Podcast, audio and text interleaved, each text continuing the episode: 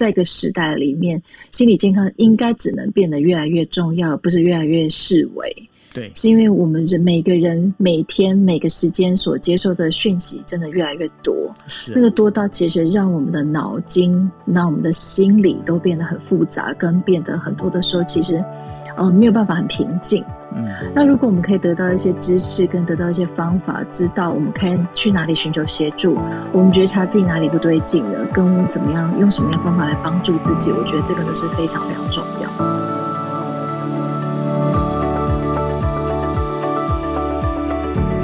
大家晚安，大家好，欢迎大家收听《心仪新事宜》。那今天的时间是二零二一年的十月十八号，我是九幺，呃，非常开心哦，就是呃，我们呃心仪新事宜呢，现在开始其实包括我们的不管是 Podcast 也好，或者是我们的 YouTube 也好，当然呢，还有包括就是。底下现在在陪着我们，就是在直播，然后听我们 Clubhouse 的朋友哦。我们现在的那个就是收听人数呢，一直在持续的往上跑。那尤其是呢，像心仪呢，也会遇到很多的，就是可能会去找他的这一些呃，就是呃朋友们哈。那也跟他提到，就是说，哎，好像有，就是因为有听到了我们的那个内容之后呢，他才会去找心仪哈。那这整个一个这样子事情下来，我们会觉得还蛮开心的一件事情，就是说，呃，我们整个在 Clubhouse 我们所坚持做的这件事情啊，哇，好像是慢慢的有一些成效。那当然是非常谢谢，就是呃，在这段时间陪我们的，不管是心仪心心仪心理师也好，或者是小安啊小安老师也好，或者是包括 Dennis 老师，然后还有呢，我们所邀请的每一位每一位我们的贵宾，当然呢，还有我们现在依旧被关在那个防疫旅馆里面的 Sandy，来，我们请 Sandy 跟大家问声好。Hello，各位听众朋友，大家晚安，欢迎来到杂谈今夜一杯心仪新事宜的房间。那九要晚安，那我接下来要来郑重介绍我们今天的主角，我们的心仪心理师。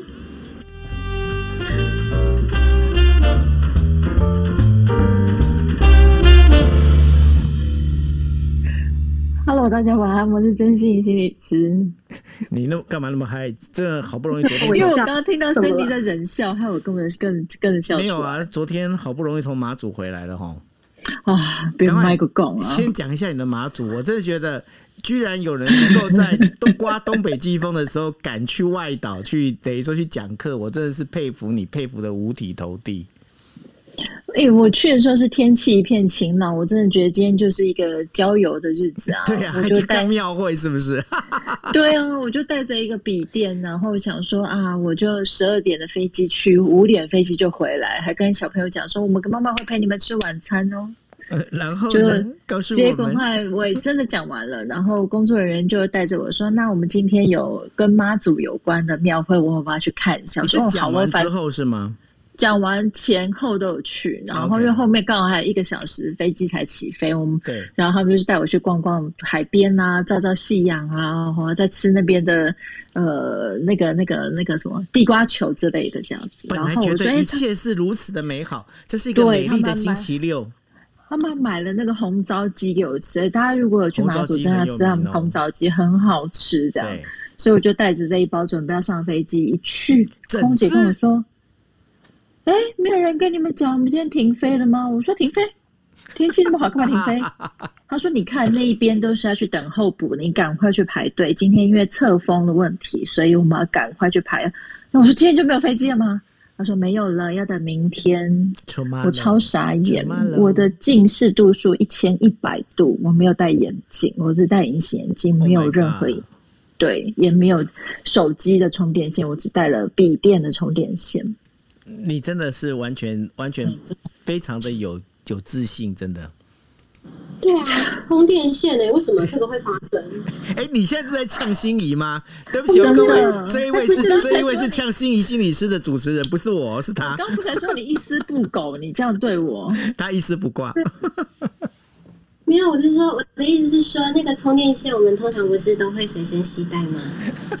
所以从此以后我包包里面一定带着眼镜跟充电线。我跟你讲，这个这个是这个是我我现在，即便是我现在出门，我一定都会带的东西，而且我还会再多带一样，那个叫做充电电池。你们就重度手机使用，我就没有，我就时时正念啊，活在当下。活在当下，结果你飞机回来了吗？对，好了，我们唱太久了啦。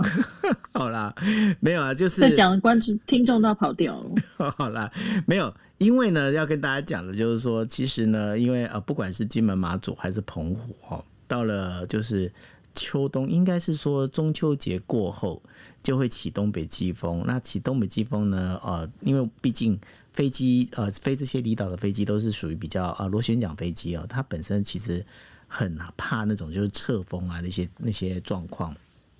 所以呢会经常会延误到班机。那我曾经有一次是去马祖采访，然后延误了一个星期。那对我来讲其实还好，因为毕竟那是采访嘛，反正。住宿的钱公司出也无所谓，就想办法，你只要想办法升新闻给他，这样就可以了。那当然就是采访一些马兵哥啊，去逛什么啊那些东西，反正就交差就好了，所以还好。那如果像心仪这样子，就是说呃，每就是在台湾这边也有一些排一个 schedule 的话，其实就要很小心哦，因为就是在呃，就是中秋节应该应该是中中秋节过后，然后一直到隔年的端午节这一段期间。其实呢，在整个风向上是比较难控制，因为是刮东北季风的关系，所以呢，大家特别小心，特别就是对这个事情的话，还是要抓一个我们在讲的一个工作的一个余量哈。那因为讲到工作的余量里面，我们就 你为什么要叹气？我要准备切主题了嘞。好好好，你不要叹气。一个转折，这个叹气就是一个转折啊。哪路活动呢？还有我跟你们嗯，对。那然后呢，就是因为呃，在这个部分里面，我们就要就跟呃要跟大家讲，因为人生呢，人生有很多是不可测。那包括了就是怀孕这件事情。那怀孕这件事情呢，就大家都知道，哎。怀孕，尤其是我们像我们男生，我们根本不可能有经验嘛，吼，我们都会觉得说哇，好开心啊，就怀孕，对不对？那个自己的不管是女朋友也好，自己的老婆也好，怀孕了当然是会觉得开心啊，有时候有有。当然，开心的话，应该我们在讲说是正常的，然后有一些不开心的那个，那个我们就不要去谈。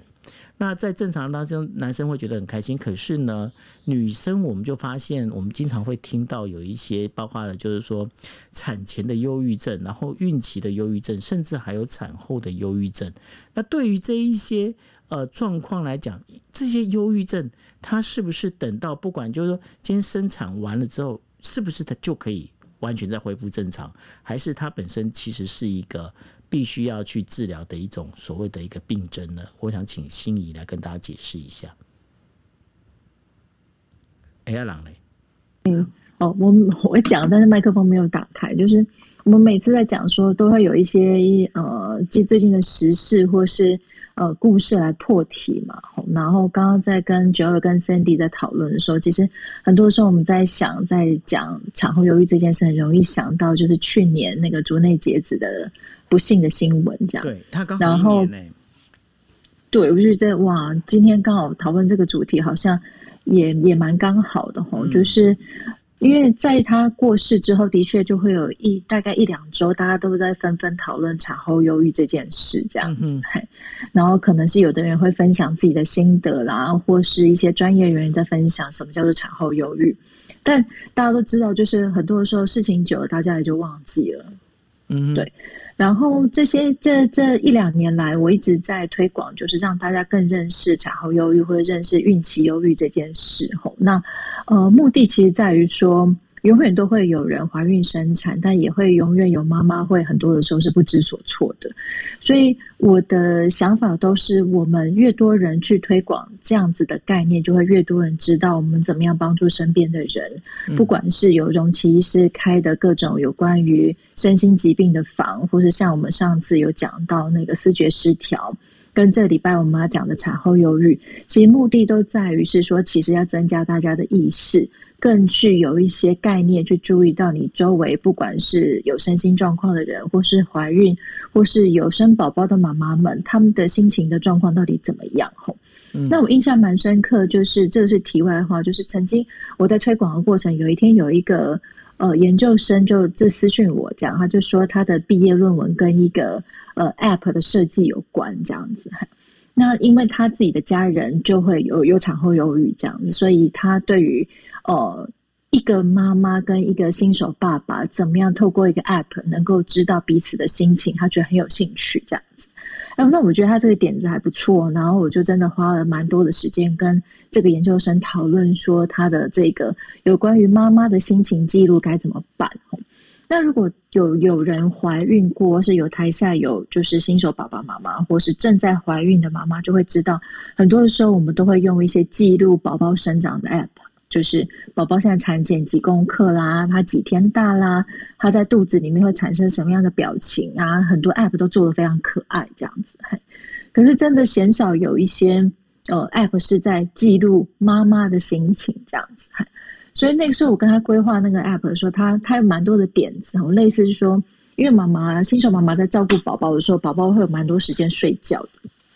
然后睡觉的时候，蛮多妈妈就开始划手机。她划的就是在看，比如说她买哪些宝宝的用品，或是她可能就在看剧。她是说，如果在这段期间，她可以稍微去感受一下自己的心情，然后有什么事情，她可以记录下来。然后他这个 app 是一对的，就是爸爸那个地方也可以接收到这样子。那如果爸爸心有余力的时候，就可以稍微回应一下这样子，或是爸爸没有空的时候，他可能类似在那个 app 上面可能会就是有一个提醒，就是哎，你的太太刚刚在说什么事，那 app 就会跳出一个提醒这样，所以就可以用这个方式，好像记录自己一连串的心情变化的时候，不管是妈妈她自己可以看到自己的情绪变化，爸爸也可以看得到这样。所以我觉得这 app 设计蛮有意思，然后也会刚好连接到说我们今天要讲的主题是今天准妈妈怎么样去照顾自己的心情吼。那一般来说，呃，今天总算讲那么多，要切入主题了这样子。其实正常我们在讲说产后忧郁，产后忧郁这件事，它真的是一个疾病哦，就是它在我们的诊断系统里面还是放在忧郁的这一块。那它也就是我们在讲的分娩前后忧郁。这段的期间，在分娩前，尤其是我们讲的孕期忧郁，然后在分娩后，就是我们常常在讲的产后忧郁，它真的是属于忧郁诊断里面的一部分。只是它生它出现的时间是刚好是在怀孕跟产后这样。那一般来讲，我们在讲产后忧郁，其实分成三段这样。一般来讲，我们就是宝宝出生，呃，出生到出生一个礼拜这段期间，会有一个叫做产后情绪低落。那这个大部分有百分之八十到百分之八十五的妈妈会经历这个产后情绪低落，是因为在怀孕宝宝一生出来的时候，我们体内的荷尔蒙会大量的变化。那这段期间，我们的生理会产生一个大量的改变的时候，大部分妈妈会出现那种很容易想哭。会容易焦虑，或是很容易不知道为什么就会是脾气很暴躁。那大部分的妈妈真的就会是大概宝宝一周之后，就是大概是出院到月子中心这段时间就会自己好转。那我自己在生第一胎的时候也经历过这样子的状况，这样。那所以在产后忧郁一般来说，就是宝宝出生一个月到产后一年的期间，在这段期间里面，我们出现情绪忧郁的状况，我们都不要去忽视它，可能就是产后忧郁的一部分，这样子。那另外一种叫做产后精神疾病，吼，那这部分的比例最少，这样子，还，然后这部分大概就是按照统计，大概只有千分之一的人会有到千分之三的人会出现这种产后精神疾病，也就是他会出现妄想跟幻觉等等这些比较严重的症状。那回到我们刚刚讲的前面，这个产后忧郁大概它的盛行率统计大部分都落在百分之十五左右，就是可能有百分之十五的产后妈妈会经历这个产后忧郁的状况。这样，那大家听这个数字，大家觉得比例蛮高的哦。那为什么我们好像很少注意到这个主题？哦，就是可能很多妈妈她一直一直就没有说，或是用自己的方式好像调试好了，可是自己是不是真的调试好，其实不一定哈，因为。它可能会反映在，比如说有些妈妈就开始容易变得不好睡，有些妈妈开始就变容易疲累，或是容易对于自己的伴侣发脾气。吼，那大家可能都会觉得这可能是你太累啊，吼，或是哦你照顾宝宝，你这个角色还没有适应的状况。但是我们不要忽略这件事情，就是呃这么多人经历经历到产后忧郁这件事，其实很重要，就是要告诉这社会的人，其实这这个东西真的是一个疾病，跟值得我们关注的现象。吼。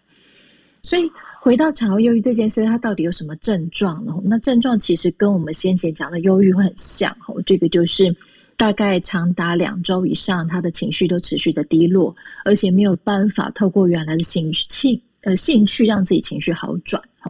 那再来就是他会失去了动力，哦，生活会感觉到没有活力。那这时候我们就反映到这个没有活力，会变成是不爱出门，然后对原来感兴趣事物不感兴趣了，或是他的饮食改变，然后不管是吃太多或是吃太少，然后或是他睡觉的习惯改变，然后可能睡太多或睡太少。那当然属于产后妈妈这一块。的这个部分就会比较特别，是因为产后妈妈几乎没有办法睡太多，因为她必须要挪出一段时间去照顾宝宝，这样，所以可能会不由自主一直觉得觉得很疲倦。但是这个时候就会很难去分出来，到底是照顾宝宝的疲倦，还是因为忧郁所造成的疲倦。这也就是为什么产后忧郁很容易被人家忽略的原因。吼，那包含严重一点的话，可能甚至会有一种。呃，自信不足，包含是我真的是一个很失败的妈妈，或是我觉得我没有办法把宝宝照顾好。那再更严重一点的话，比如说他一直想想想想到非常的哦钻牛角尖的情况，有的妈妈就会出现说，她带着妈呃宝宝一起，就是呃有一种就是负面的念头，可能类似像轻生啦，或是我们在讲说有一些呃自杀意念这种情况，都是有可能有的。所以我不知道，就是可能。呃，当过爸爸妈妈的都会知道，说我们会有网络上会有非常多的社团，包含是各种妈妈社团里面，我们大概就会注意到，有的时候像我自己早上起床会划一划这些社团，就可能哎，怎么有些妈妈在半夜的时候大量的回复某一篇文章，那那样子文章大部分就是这种比较负面念头的，都包含是我真的觉得我自己很失败，然后那然后我明明很想要好好跟宝宝讲话的，那我怎么就不由自主的生气了？我明明很想要好好的跟孩子讲话，我怎么就不由自主动手打他了？我真的失败到我想要躲起来这样子。然后大家都会像我一样这么的这么没用吗？为什么连当个妈妈都照顾都都没有办法当好这样？然后蛮多妈妈就会回复，就是说：“哎，妈妈，我觉得你可能是不是产后忧郁啊，或是太累啊？你要多留意一些身心状况。”那这种文章我大概每隔几个月就会看到一次这样子。所以这件事其实告诉我们一个现象，就是有些妈妈她现在忧郁的感觉是不自知的哦。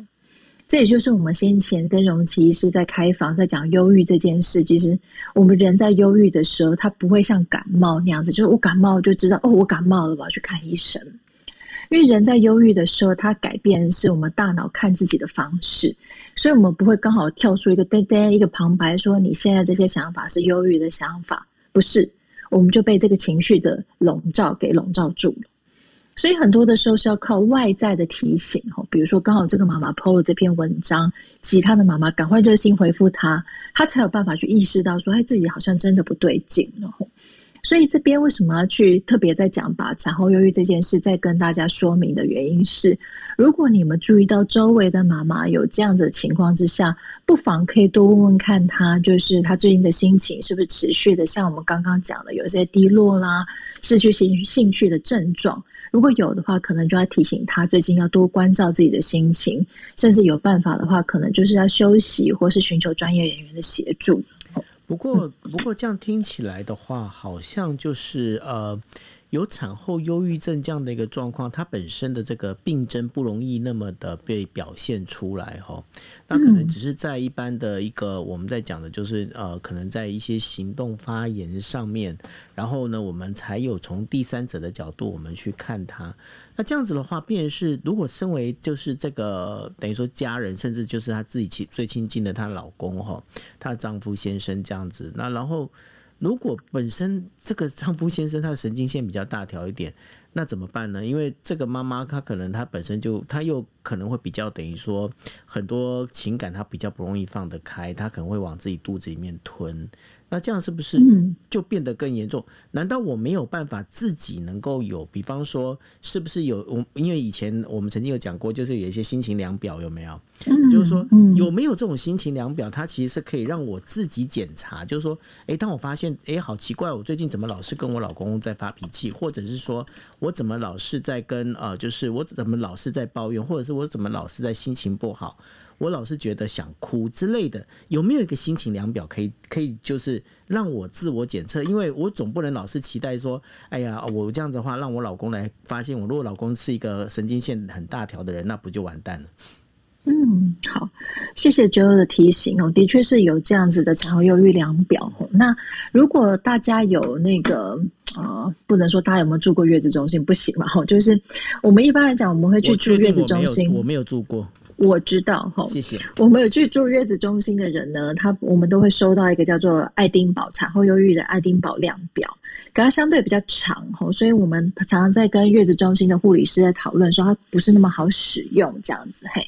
所以。我们在那个台湾忧郁症防治协会上面，吼，就是他们的网站上面就有一个产后忧郁量表，这样子。我等一下要把它贴在我的 Instagram 上，就是它总共是十题，吼，让我们的那个产妇去评估自己七天自己最近的状况，这样子。吼，那我举一些它的量表上面的例子来讲，就是包含是，呃，第一题我能够看到事物有趣的一面，并且笑得开心。那它总共是有零到三分，就是是不是跟以前一样，还是完全不行？那有些题目包含是我容易感受到难过、悲伤，或是我觉得好像很多事情是冲着我来的，是我透不过气这样子。那这个评分它总共就是十题，然后每题零到三分，就总分是三十分这样。所以在那个评估上面，如果九分以下就是正常的，那如果十到十二分就有可能是产后忧郁，请要找我们的相关专业人员来做处理。那如果超过十三分的话，就有可能已经受到呃忧郁症所苦，要找专科医师来处理这样吼。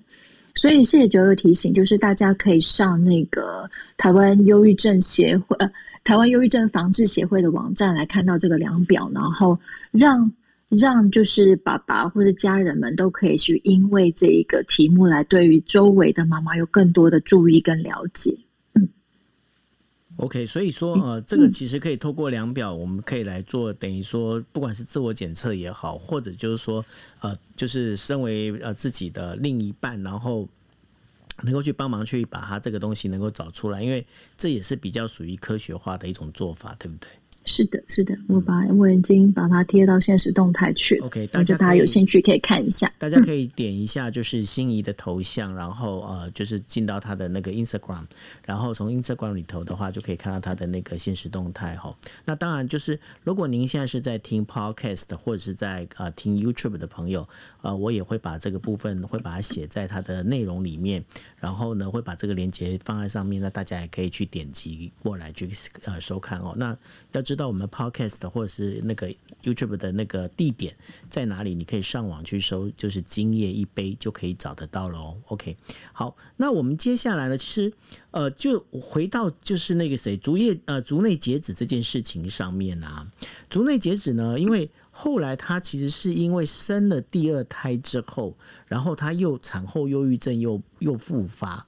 那这是不是代表就是说，因为他之前在产第一胎的时候，其实就已经传出他有产后忧郁症的一个现象？那是不是表示说，这个部分的话，他产后忧郁症是没有办法得到一个完全的医治，或者是有没有什么方式在这个部分的话，他可以呃稍微得到缓解，或者甚至可以把它变好呢？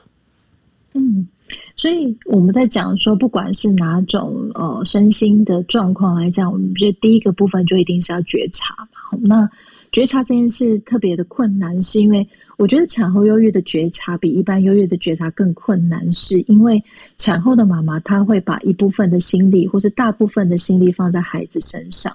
所以她可能在面对忧郁这件事，很容易把自己跟照顾宝宝的疲累混在一起。甚至是他旁边的人，可能也会因为疲累而混在一起。这是第一个比较不容易被觉察到的地方。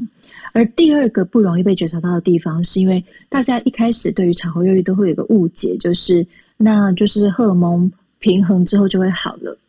所以我们就会等，我们说啊，可能之后就会好，之后就会好了。可是有的时候，我们周围人觉得之后就会好了，可是，在产后忧郁的妈妈的心里面，可能不是这样想，特别是可能在午夜，宝宝睡了，然后或是宝宝又很难哄，其实呢，有的时候包含体力上的疲倦，包含心理上的苦，累加起来，那个一瞬间的效果，有的时候就会一个让一个人一直往负面的地方钻。所以这就是我们在讲说，忧郁症它有的时候，不管是哪一种忧郁，最最大负面的力量，就是它会在一瞬间让我们掉到一个地方。但是如果在那个时候周围没有一个人发现这个人不对劲的时候，他可能就拉不出来。所以第一个部分一定是觉察，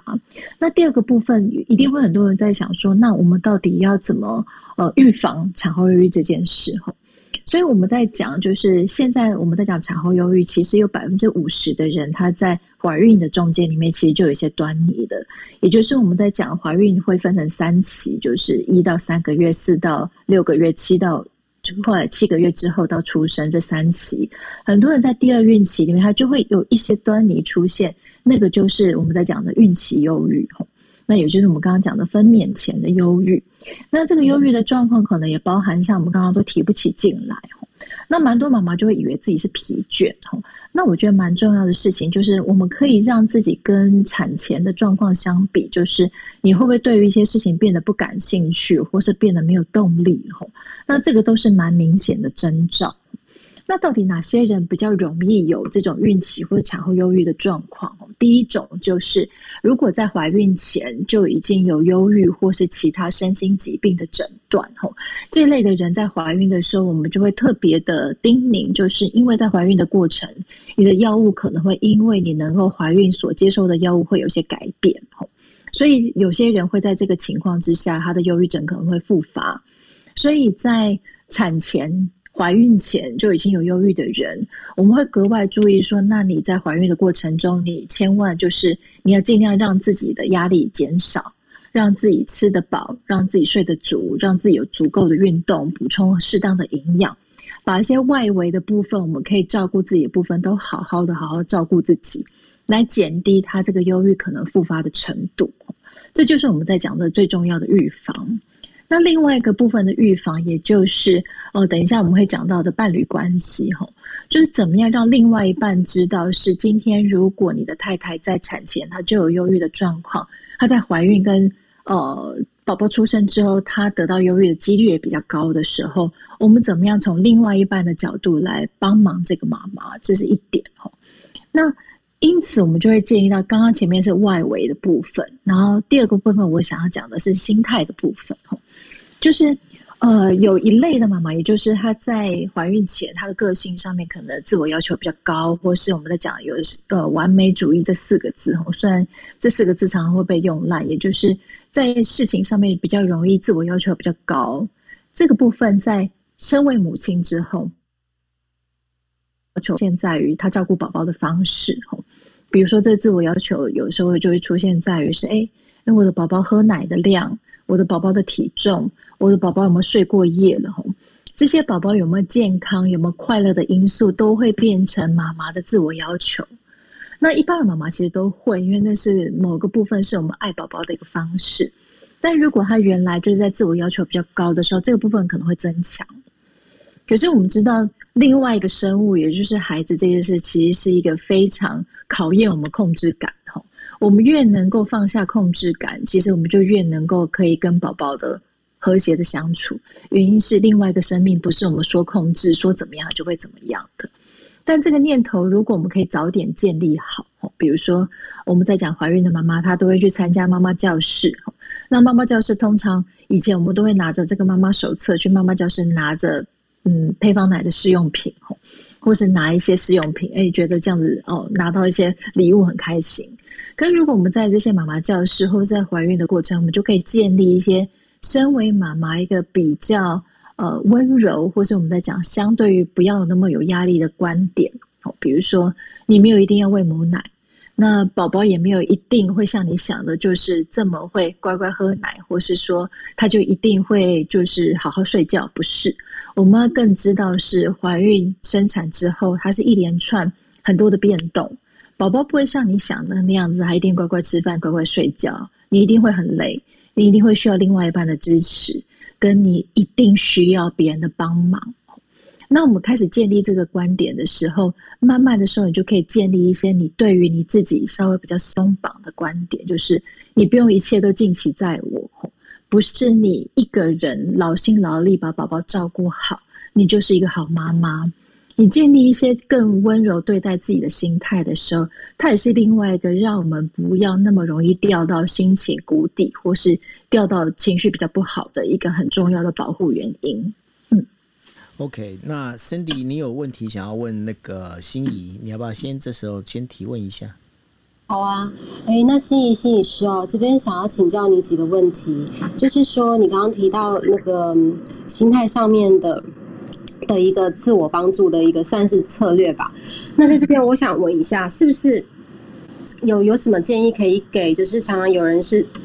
sorry，就有人他是在海外，然后遇到就是说我遇到个案了，他可能就是因为。家长没有在身边，就自己的爸妈没有在身边，然后，然后又因为在国外一些情绪，觉得他是自己一个人。那像这样一个心境之下，当然他的他的一些跨国婚姻的老公也有极度的去帮助他。那这时候就是有人有人会给他建议说，其实是不是应该要给自己安排一些时间，让自己有一个喘息的空间？那我想问一下，像这种比较特殊的状况之下，有没有一些自我帮助的策略可以提供给我们呢？谢谢。嗯嗯。呃，我之前我在上那个产后忧郁的课程，我就的确看到一个这个美国的护理师，他分享了一个经验在 YouTube 上面，他就分享自己在美国生小孩带孩子的经验，他那个经验真的非常的凄惨哦，就是他的宝宝有严重的异位性皮肤炎，然后各种疾病，然后他跟他的先生又在转职搬家的过程，他的确就进入到一个产后忧郁的状况那那我自己有带两个小孩在国外生活一阵子，我知道那个带小孩在国外生活真是一个非常惨烈的状况，所以我建议建议一件事情，就是一定要互助系统。我们在讲说，一个孩一个妈妈带两个孩子，跟两个妈妈带四个孩子，那个轻松度是完全不一样的。所以我们常常会讲说，为什么我们常常会去哎带着孩子去别人家玩？那目的是因为孩子自己玩的时候，两个妈妈在互相聊天的时候，那个真的比一个妈妈带两个孩子轻松非常多。所以我在讲这个互助系统，就是在特别是在国外的妈妈的，一定要建立到就是轮流到别人家去玩。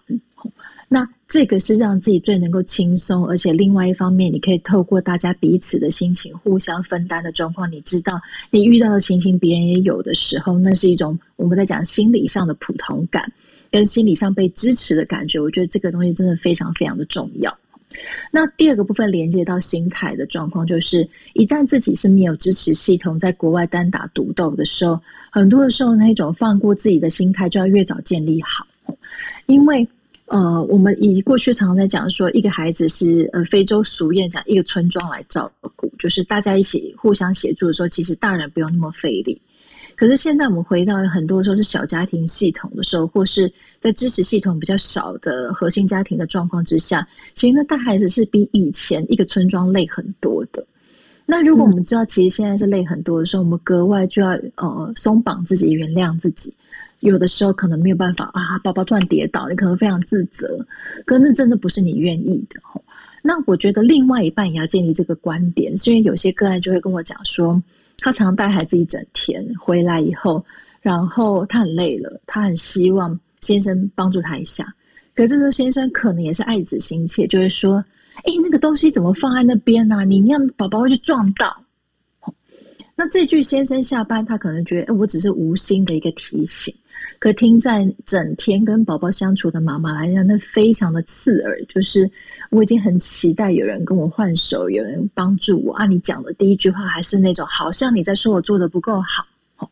所以这个观点也是另外一半要建立到的是，嗯，可能我们就会知道，当你回到家的时候，宝宝下班也很累，吼，但是你可能就会建立一个心态，就是其实你的。老婆跟你的孩子在家一整天，也不见得很轻松，甚至那个累的感觉不亚于你吼。所以可能爸爸下班以后要建立一个心态，就在于是，呃，不一定能够立刻休息，你也不一定能够像以前没有宝宝一样，你可以立刻躺在沙发上面看电视。你可能要建立一个观点，是你回到家以后，可能还要忙一阵子之后，等你的宝宝睡了以后，你再跟你的太太一起休息。那如果宝宝在自己的观念、自己的 schedule 上面也能够做一些调整的话，我觉得那才会是同步迎接一个宝宝的一个方式。嗯，好，谢谢，谢谢心谢谢心理师。哎，不过不过我比较好奇的另外一点哦，就是说，因为刚刚心仪已经开开始提到，就是有关于两性之间的一个相处这件事情嘛，哈。嗯。那呃，这当中其实呃，应该怎么讲，在这个情况之下，我觉得，呃，当妈妈，而尤其是妈妈有产后忧郁的这样的一个状况里面，她会不会对一些词会比较更加的敏感？那但是还是回到了，因为毕竟呃。男生的一个等于说思考逻辑，其实跟女生有完全是不太一样的吼。那可能男生就是会讲到会讲到一些很白目的话，然后这白目的话，如果在平常那叫情趣，但是呢在面对这个产后的有产后忧郁的这个妈妈的时候，那个就叫做刺耳。那在怎么在要怎么状况里面，怎么去就是当男生要怎么去分辨，就是说。到底什么样的状况该用讲什么样的话？有没有一个标准，或者是有没有一个是，就是说，呃，可以去呃，算是自我能够先自我约束，你不要老是冒出一些很白目的话来去刺激人家之类的这样的状况呢？这个真的是呃，自古以来就非常困难哈，就是。因为爸爸都没有经历到那个怀胎十月的感觉吼，然后大概也蛮能够想象，就是当那个松垮的肚皮跟那个肚皮的妊娠纹长在自己肚子上面，那个对于一个女性的心里面有多大的考验？对啊，因为对男生来讲，其实很难去体验这件事情，对不对？没错，嗯，我我刚刚突然想到一件事，我刚刚在帮我小儿子，他他就说，哎，妈妈，你看我最近肚子大到都看不到脚趾，这样，那。我就说：“我天哪，你这心理强度真的很强啊！”然后我想说，是男生吗？还是小朋友？可是女生，你想到哇，自己肚子松垮到你看不到脚趾，那个真的是会悲从中来哎，这样。对。但是可能另外一半就会说：“哎，你最近哎，你要不要去运动一下？哦，就是看你那个肚子好像松松，这个真的就是大忌。看你肚子松松，这紧接着直接扒楼梯啊！就是你好像是为了这个健康，但是你居然说，哎，你松松要去运动，这真的是大忌，这样子。对。然后你可能就会嘲笑我为了你好哎，这样子。嗯，可是如果可以把这些话稍微改变一下，就是哎呃，太太你会不会很累呀？然后就是找一个时间我们一起去运动，看你会不会比较那么累。嗯，就不用指到那种妈妈在产后里面最在意的一件几件事情。第一个没有时间，对。第二个部分呃身材变形，嗯嗯。第三个可能包含蓬头垢面，对。然后第四个还有很重要的事情，家务。有些爸爸会想说：“哎，宝宝睡了，你可以稍微去整理一下房间嘛，吼，去扫个地啊，吼。”哈，跟妈妈这样讲吗？也也有，真的也有，真的哦。对，可是别忘记，就是。宝宝出生第一年，那个半夜几乎妈妈跟爸爸其实那个睡眠都不足的，可能三四个小时就起来一次。白天其实是妈妈在休息补眠，或是好不容易有自己的时间吼。对，那这个时候其实用最重要的事情就是爸爸越能够在怀孕的过程哦，就是怀孕的过程越能够感同身受你的另外一半是怎么想的，你在过程中你会踩雷的几率才会变小。嗯嗯，所以还是要等于说有一个同理心，然后尤其当男生的话，对不对？对，就是有的时候聆听啊，同理心这件事情，我们在讲起来好像很简单，但是站在很多男性那种问题解决取向为思考，这件事对很多男性来讲就不是那么容易。男生好像比较会讲究过那个结果，对不对？就是说我真的，你说你胖你高，你去运动就好啦。对，但他不会去考虑到那个过程有没有哈。然后呢？这个我觉得，我觉得这是男生女生的那个思想上面有一个蛮大的一个落差在。但是呢，真但是反过来讲啊，吼，就是说，如果说妈妈有产后忧郁的话，那爸爸会不会有产后忧郁啊？哎，对。呃，之前那个 Netflix 有一部片叫做《零到一岁》哈，那部片里面有一个蛮有趣的实验，他就实验就是说，哎，是不是真的只有妈妈有母爱？那爸爸呢？爸爸在产后有没有母爱？他们就去测了孩子出生之后，爸爸跟妈妈那个催产素的量，这样子后，也就发现宝宝出生的时候，爸爸跟妈妈那个催产素增加的比例其实是一样的。那这件事情就告诉我们说，其实男性在宝宝出生之后，他的生理上面也是会改变的，他也是会有内建父爱。那很多的时候，那个照顾宝宝的动作削弱，可能是因为社会角色，或是整个生活里面的结构，包含是妈妈有所谓的那个产后假，爸爸没有，所以慢慢的，爸爸就把注意力转移到工作上面，好像大家会觉得说，爸爸的爱其实没有妈妈多，但其实我们的生理结构是让爸爸也有。产后也会产生满满的父爱的，所以有满满的父爱，也代表是怀孕生子这件事对爸爸的心情也有可能有一些影响。所以，呃，最近一两年真的蛮多人在提到说，其实爸爸也会有产后忧郁。甚至就是还真的会有啊。那真的，但是爸爸的肠胃就更难更难觉察吼。嗯，所以我们在讲爸爸的产后忧郁，其实爸爸也需要调试啊。吼，特别是我觉得男性的养成过程里面，吼，就是让他们去学习到照顾另外一个生命的经验。呃，我们拿玩玩具这件事来讲，吼，蛮多小女生她从小在玩的就是扮家家酒。哦，她可能有个妹妹，跟妹妹就是假娃娃一起玩，这样。这是我们在讲女性的游戏。可是男性的游戏里面，要他去照顾一个娃娃，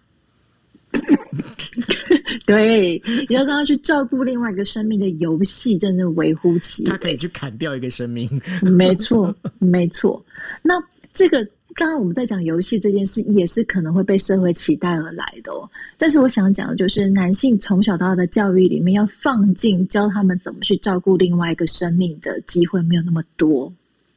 所以产后爸爸他需要调试的比例，其实不亚于妈妈，甚至更多。就是他学习到怎么样肩负起一个家，然后自己的工作上面，他也可能会有一些影响。包括他的时间没有那么多了，他腾出一些时间做一些观点上面的转换，比如说在工职场上面，他呼风唤雨；跟回到家以后，他帮孩子把屎把尿，他调整他的心态跟状态的时候，对有一些爸爸来讲不是那么容易。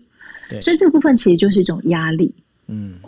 那我们在讲女性在面对压力这件事，可能在养成的过程中，我们可能会诉苦，我们会知道说他心情不好，我们去购物发泄。但是男性要去觉察自己的情绪，他又是另外一个学问。所以很多爸爸他的有产后忧郁，或者我们在讲产后忧虑、压力变大这件事不自知的时候，他可能就变得脾气暴躁。嗯，或是他觉得啊，我的脾气暴躁是跟睡眠不足有关。那有的人就可能他抽烟的比例增加了，或是他觉得哦，回到家压力要大哦，就是我回到家想休息又不能休息啊，我在外面干脆溜达溜达再回去好了。那这个部分，他又会影响到伴侣关系，因为妈妈就会觉得说，你是不是偷懒？你是不是不想回家？责任对吗？对，那你干嘛对我吵架？你干嘛那么凶？你不知道我很累吗？嗯然后他就会演化成另外一个，好像变成是产后伴侣关系的问题。但有些在家庭里面，他的起始点是爸爸，他也在调试他的角色，但他不知道自己压力太大了。嗯，所以这也是为什么我们这两年开始在办一些爸爸团体的原因，是让爸爸也知道他自己也需要得到一些知识，包含他为什么会压力很大，他到底要怎么照顾宝宝，他到底要怎么安抚伴侣，这些如果 knowledge 的部分有了，就会更有办法帮助他去觉察自己的压力跟调试自己的压力。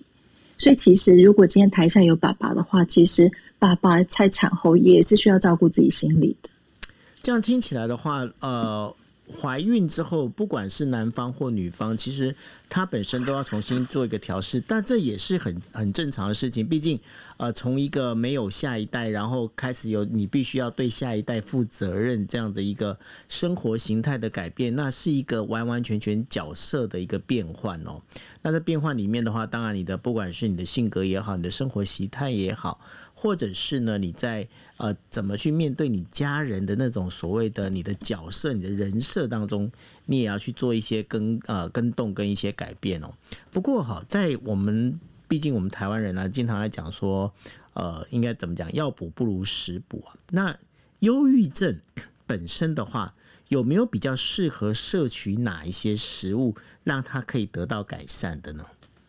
嗯。嗯，虽然我们常常在讲，大家可能听过，比如说香蕉啊、坚果啊这些有所谓的色氨酸嘛，但是说实在吼，要补充这些食物到人不忧郁的话，你可能要吃下几百斤的香蕉吧，吼。所以，我们可能 就是会变成是 是一个方向哈，包含是我们在讲说鱼油啊、色氨酸啊、维生素 D 这些本来就跟呃我们在讲情绪调试这些营养素有关的时候，其实我们平常就可以多摄取，让它变成一个我们本来就会从营养素上面照顾自己的习惯哈。那当然，它会就有一些配套，包含是你吃维生素 D 之后，可能你要包含一些配合一些日晒。那因为日晒本身对于你的睡眠或对于你的情绪本身就是有帮助的，嗯，所以整体来讲，我们还是会回到一个那种生健康生活的维持。嗯，那这件事虽然妈妈很疲倦，虽然当妈妈都很累，但是别忘这些健康生活的维持，就会是会照顾你心情里面最基础的方式。所以不管是在营养啊、运动啊，我觉得那个都很重要。特别我们在讲运动这件事情，就是大部分运动都会讲说我没有时间，我就是我光照顾宝宝都来不及，我哪有机会运动？可是运动对于产后的妈妈真的是蛮重要，是一来是它帮助我们的体力可以快一点恢复，那二来是我们在讲训练肌力这件事，也可以比较帮助妈妈们常常会有一些妈妈手啦，或是你可能容易腰酸背痛啦，嗯，那你身体这些不舒服一定会增强你情绪的不好。所以增加你这些肌力，包含你对于体力的恢复、睡眠等等，其实都有改善。那再来一个很重要的部分，就是如果有些妈妈很在意身身材的吼，那早点把自己调整成自己比较喜欢的样子吼。我特别是讲是自己喜欢的样子，不一定是要多瘦，而是你透过你自己的努力而可以变成你自己喜欢的样子的时候，它就是我们常常在讲的自我效能。嗯，我可以让我自己变成我喜欢的样子。那我们才讲说妈妈要爱自己嘛，哈，那这个就会是爱自己一个最基础而且是最重要的一个部分。嗯，好，谢谢心怡。那我现在这边想要再呃回到上一个问题，跟现在你讲的这个答案里面，同时就是讲到我们讲到爸爸他可能会遇到这个所谓的呃产后忧郁的这个状况，但是妈妈同时间双方都遇到的状况之下。但男生可能在某些情况，据我所知，有一些比较呃爱面子的男生，他可能不太愿意承认他有这样的一个状况之下呢，是不是要对他付出一些关心还有关怀的字语话语的时候，我们是不是在这个沟通上面也要特别注意？但是同时之间，妈妈的压力已经够大的，她已经在一个产后忧郁的状态下，那这样的沟通之下，要怎么样来互相处理会比较好拿捏呢？嗯嗯，我我我针对 Cindy 这个问题，我鼓励大家可以去卫福部那个孕产期关怀网站去看一下哦，那个网站做的非常好，这样子，就是那个真的是所有的知识记录在上面的。那其中里面有非常多的影片是关于爸爸篇跟妈妈篇的，吼，他就会提到里面，特别是爸爸篇里面在讲到就是要 call out，就是这这个一个小孩，你光靠这对父母照顾，真的。哦，今天你不是住在国外，你是住在一个有你其他原生家庭照顾的方向的时候，真的必要的时候，你们两个人可能就要 call out，就是呃，像我跟我先生就会有一个习惯，就是谢谢，就是我婆家跟娘家的帮忙，就是在我小孩子出生之后，我们大概一段期间就会有一个休息一下，比如说一个下午，我们自己去吃个饭，看个电影。然后我的家人，我的婆婆或者我的小姑会帮忙照顾一下，这样子。可那段期间对我们来讲，根本就是呃天籁吧，或者说天使的时间，这样就对，就觉得你听到有人要帮你照顾小孩，就是真的想要下跪这样子。还那那个短暂的时间，对我们来讲就会非常的宝贵，那个休息的感觉就会非常的足够。就是一点点时间，你早不容易抓到自己，就会觉得那种有充电的感觉。所以，像今天的这一段，我觉得，呃，podcast，我觉得重要不只是给产后的爸爸跟妈妈听的，很重要的事情也包含是家人吼。别忘了，这些新手爸妈真的很需要其他家人跟朋友的帮助。你的一点点帮助，都会是这对爸妈感激一辈子的动作。是，好，那 OK，那那所以呢，呃，在这整个一个呃，不管是因为毕竟。这样感觉上哈，就是说，呃，现在因应新的社会形态里面，跟过去的呃，像刚刚欣怡提到的，跟过去不管是呃农业时代，或者是呃在更进一步的，就是说我们在一个大家族的一个时代里面，其实呢，呃，家里面如果有个新生儿出来，大家都可以相互的照顾。但是现在在这个我们在讲的这个核心家庭的一个时代里面，变得就好像是。你这两两对，你这一对小夫妻，你就是必须要把小孩子照顾好。那如果旁边有更多家人或者是朋友能够相互的一个依赖跟照顾的话，可能就会变得一个更好的一个呃，等于说怎么讲，一个互助网就会出现。那我想请问一下心仪哦，就是说在现在里面，你有没有一些推荐的？比方说，不管是啊网站也好，因为刚刚你有提到了，就是孕产妇关怀网站哦。那孕产妇关怀网站，其实我刚刚看了一下，我觉得真的很棒。但是除了这关怀网网站之外，有没有一些比较推荐的，包括的就是社群啊那些地方可以去看的？那也许就是说新手爸妈里面，他们可以先加入，可以去了解一下。你有没有比较推荐的几个社群呢？我当然就是要推荐我自己的 Facebook 啊，就是我的粉专里面本来就是因为这个部分而设的，也是我自己的的妈宝研究室吗？是的，就是这个。是那本来就是我自己当妈妈以后一个很重要的经历，就是觉得妈妈的心理需要被支持而而开始的这样子哈。那除了我自己的粉丝专业之外，我也推荐大家看一本书，我也放在我的 Instagram 的那个现实动态，就是它是叫《准妈妈心灵解忧书》，来自孕产医师的七十个减压处方哈。那这本是近年来我觉得最完整的一个有关于你在怀孕期哦，就是怀孕期到产后一年，你到底会有什么样子的心理状况？包括它分成不同的孕期哦，第一项第一孕期，你的孕吐，你的生活突然的改变哦，那你可能会怎么样去告知你的工作伙伴，告知你的原生家庭，跟你可能会因为怀孕这件事，你也连接到你跟上一代的纠结。这些东西很很细小的这种思路，他都帮你在这个书里面罗列了，所以这是我呃近年来很推荐的一本书，蛮蛮蛮鼓励大家去看的。准妈妈的心灵解忧书这本书现在呃有贴在就是呃心仪的他的那个现实动态上面，大家可以去看一下哈。那这样这样整个这样下来的话，哦，感觉怀孕之后好像好多事情哦，很吓真的啊，就是。所以没事，不要，呃，不是，应该说，哎，我们草子化哦。所以我说我吞回去，就是对 我不，当然我觉得哈，就是说实在，是我们鼓励大家，就是就是增产报国哈。可是我真的觉得，真的把生命生下来，确定你真的是我确定这件事情吗？我去，我要讲嘛，我就是讲说，嗯，真的，你要先了解产后你的生活到底会有什么样子的变化，然后你可以跟你的另外一半好好的讨论，然后你们经有一个略带心理准备的方式孕育这个生命的时候，在产后才不会手忙脚乱。嗯哼，那我特别是讲略带，是因为真的宝宝出生之后，就算你有做再多的准备，他都会跟你想的不一样。嗯，那你略带准备，知道这并不好过，或是这并不轻松，但是也会有让你很开心的时候。你用一个正确的心态准备的时候，面对很多突发的状况，你才不会有很多不知所措的时候。比如说，我们家老二出生两个月跟四个月都各自去住院一次，那当然我是生他之前，为什么？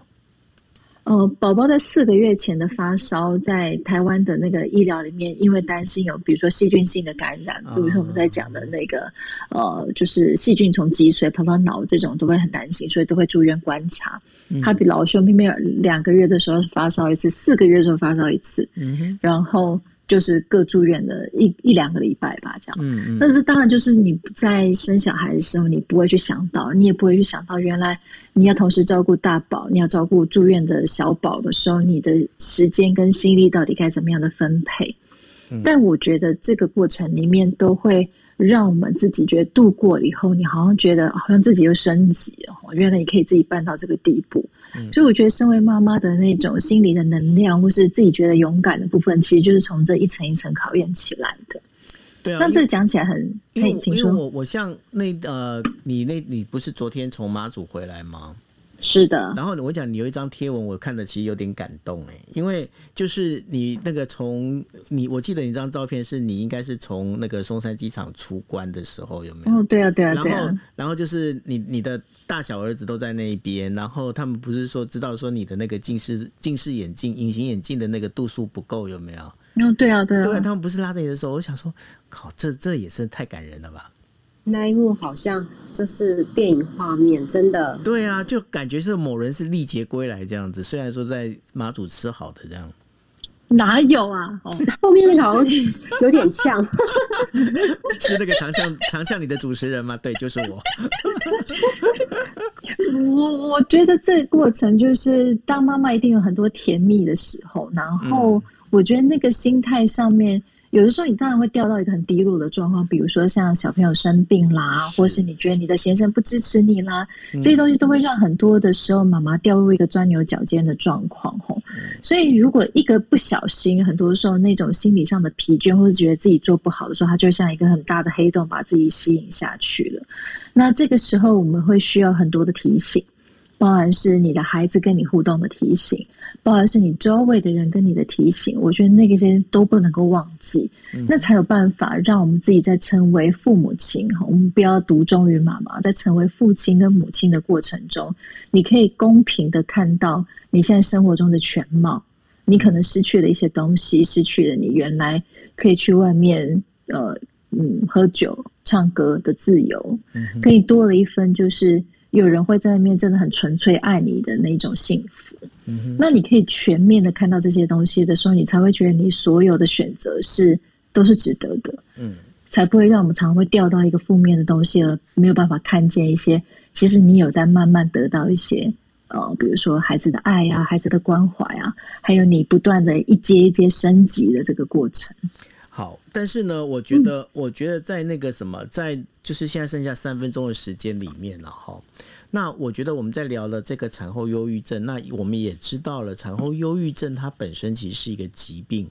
但是我觉得心仪，你还我好像从头到尾还没听到你回答我那个问题，就是说产后产后忧郁症能不能痊愈？就是说它能不能真的医得好，还是这产后忧郁症？这个状况它会一直持续下去，而且它会复发，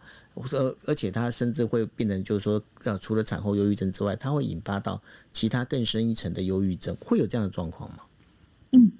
基本上，如果他在呃，他是过去都没有忧郁过，他就是怀孕的过程才出现忧郁的话，这样子的人，他其实，在产后忧郁，他好的几率跟好的状况都会比较好。因为那个部分代表他生理过去潜在跟忧郁相关的因素其实是比较少的，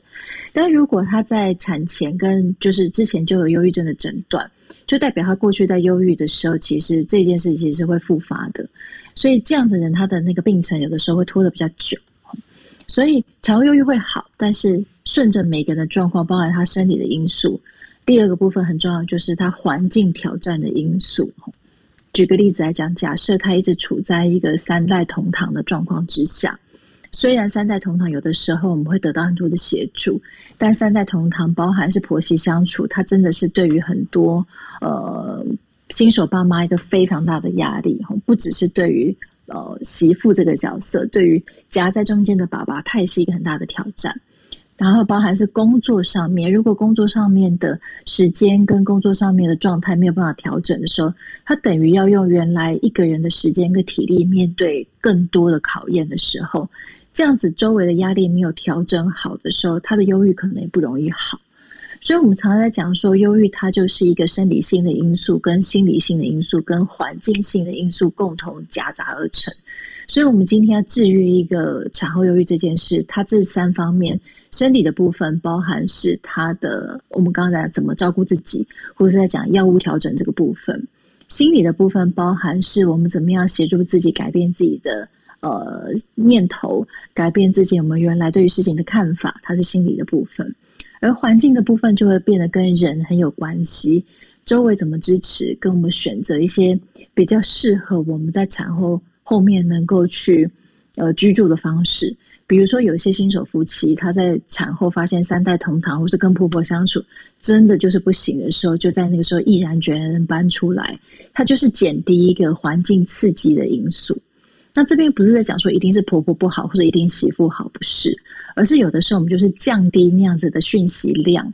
让。这对新手爸妈，他可以专心的把自己的孩子照顾好，而不用一边照顾孩子，一边还要分神在于三代同堂的问题。嗯，这个整个状况里面，其实就跟我今天我今天那个什么，我今天遇到的事情很像，就是我正在电台做呃直播，然后呢，那快递也来，然后还有奈的东西一全部进来的时候，其实我整个就很 panic。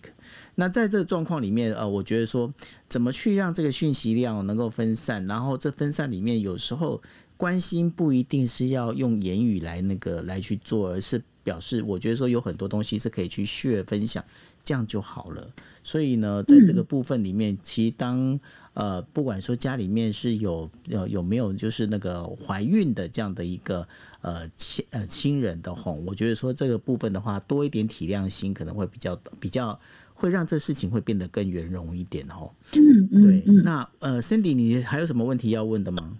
对，然后最后我刚刚是想要，就是我整理一下心仪，就是刚提到的一些事情之后，我发现啊，所以其实大量的沟通，在产前大量的沟通，产后大量沟通，随时随地我们都应该要做好一个非常大量的沟通，就会把这样的一个几率，产后忧郁产生的几率有降低的可能性，对不对？所以我们要鼓励大家，就是要努力的透明化的来沟通，因为我发现可能现在大家都很忙，然后。沟通的几率也比较少，所以我觉得这好像是一个蛮重要的环节，我们要去注重它的。嗯嗯，另外稍微小小小广告一下，前阵子我们我我帮新北市卫生局拍了一个。给民众的短片，就是在讲那个讲短片也很长然后，其实是十五分钟，十五分钟，总共拍了四段的影片，就是让民众有机会用我们的影片来更了解产后忧郁是怎么一回事。这样，那大概近期就会在新北市卫生局的网站叫新北为什么，它就会开始在播放一些有关于产后忧郁的影片。这样，新北为什么？对新北为什么？新北那个卫是卫生局的卫，这样子。哦，为什么为什么现在大家都要取这种谐音梗？可不可以换一下？心仪新事宜呢？心仪新事宜不是不是谐音梗哎。嗯，对啊。新北新北为什么才是谐音梗啊？因为那个为，因为你看哦，心仪新事宜是要让心情能够得到适宜，但是为什么这个？因为为什么就是硬要把那个卫生局的卫跟什么合在一起？那是要谐音梗，那不一样。OK，那个层次一个是天堂，一个是地狱，一查就追。说心仪新事宜是天堂，当然啦，他是天堂上的天使啊。有意见吗？今天还好不是在马祖上面的妈祖，天后天后会馆。OK，好，那其实呢，我们在这一次的哦，今天的那个新一新事宜的房间里面，我们在谈的就是，不管是呃。孕前忧郁、孕期忧郁，或者是产后忧郁，其实呢，这当中呃，对于就是妈妈来讲，对于女性来讲都非常的重要哦。当然，我们今天也就透过心仪这边跟我们分享，我们也发现了，就是说，不是只有妈妈会产后忧郁哦，爸爸也可能会产后忧郁。那也就是说，在这整个一个忧郁症这件事情上面，我们是不是有多一点关心？多一点关怀哦，然后能够来关怀我们周边的这一些朋友们，或者是我们的亲友们哦，这是一个非常重要的。那最后的话，心怡，你还有什么要不跟大家补充的吗？嗯，我想讲的就是大家持续听我们心怡新事一跟杂谈经验一杯，我觉得蛮重要的原因是我一路以来很有感触，就是从 Clubhouse，就是从呃今年过年吧，我开始用到现在，我觉得我们的节目真的是。清流啊！所以，我们平常我们会拉塞这样的。清流是自己，清流是自己说的哦。原来是，对我自己觉得是清流，是因为我觉得那个从从头开始那个。想法一直都没有改变，而且执行把它执行到底哈，所以我其实我很感谢九友跟 Cindy，就是让我们一直会有一个机会，就是把我们想要传达的部分，可以透过这个平台跟后面的 Pod Podcast 的部分，让更多人可以知道在心理健康的这一个我觉得很重要的概念。嗯，就像刚刚在前面的那个会前会讲，我觉得在一个时代里面，心理健康应该只能变得越来越重要，不是越来越视为。对，是因为我们人每个人每天每个时间所接受的讯息真的越来越多，是那个多到其实让我们的脑筋、让我们的心理都变得很复杂，跟变得很多的时候，其实呃没有办法很平静。嗯，那如果我们可以得到一些知识，跟得到一些方法，知道我们可以去哪里寻求协助，我们觉察自己哪里不对劲了，跟我们怎么样用什么样方法来帮助自己，我觉得这个呢是非常非常重要。对，那这也就是呃，我们呃，我跟呃 Cindy 还有心仪心理师，还呃，甚就是我们平常还有荣奇医师哦，我们希望带给大家的，也就是说，呃，在心理这样的一个问题上面哦，跟大家来做分享。所以呢，如果大家在底下或者是呃，你们现在正正在听的是 Podcast 或者是 YouTube 的时候，我们真的会很希望哦，很希望说你们可以上网上 Facebook 去找找，就是心理师的妈宝研究室。心理师的妈宝研究室，那这个是由啊心仪这边来主持的哈。你们可以发讯息给心仪，告诉心仪说你们有哪些心理上的一些你们想要听到的这一些事情，不管说好我们在讲忧郁症也好，然后还有包括的就是躁郁症啊这些相关的，就是你会觉得哎。这个好像跟心理疾病，我是不是跟心理疾病上有关系？那我该怎么做？或者是我有哪些我想要知道的？比方说，呃，家里面其实呢，呃，家里面有一些问题，但是呢，我一直没办法在这个等于说这个。呃，应该这样的负面螺旋里面去把它跳出来哈。那这个部分的话，都欢迎大家哦。你们在呃，就是呃，心理师呃，心理师的妈宝研究室哈，在这一个啊，就是粉粉砖里面，你可以留言给心仪。那或者呢，大家呃也知道，就是你们现在可以点心仪的头像。那心仪头像那个底下的话，有他的那个 Instagram。那然后呢，也可以透过这留讯息给心仪哦，告诉心仪你们想听什么，你们想知道什么。当然了。如果说你有需要心仪他们的啊，在这些专业的帮忙的话，呃，在心仪他自己有一个叫做哎，你那个叫出色对不对？还是嗯，出色心理治疗所对，出色心理治疗所哦。那他心仪还有他很多同事也可以帮忙大家解决这相关的问题。也就是说，因为现代人哦，现代人我觉得说比较嗯，应该是说比过去更好的一点，就是说开始。觉得就是哎，我去看心，我去看心理师，然后去跟心理师咨询这件事情，已经没有什么好避讳。过去的话，很多人都会觉得这是一种必须要避讳啊，然后这好像会不会是我有有我有什么毛病啊之类的。但是呢，现在已经慢慢的这样的一个想法的人是越来越少。当然了，那我们也希望说，因为心理上的一个问题，就像我们在今天节目刚开始的时候，我们跟大家讲的，因为心理的问题，它不像说你今天跌倒受伤，你会流血。呃，或者是就是说，哦，你可能你就是会心绞痛，你会有一些内脏上的一些问题，在心理上的问题呢，其实它非常的隐，它非常的隐晦，它不太容易被你发现。但是当你发现的时候，可能它的就已经在进入了比较严重的一个阶段哦。所以呢，随时保持自己心理一个健康，然后呢，呃，我觉得有一个比较开朗乐观的一个心情都非常的重要。当然，这开朗乐观心情不是一个勉强的。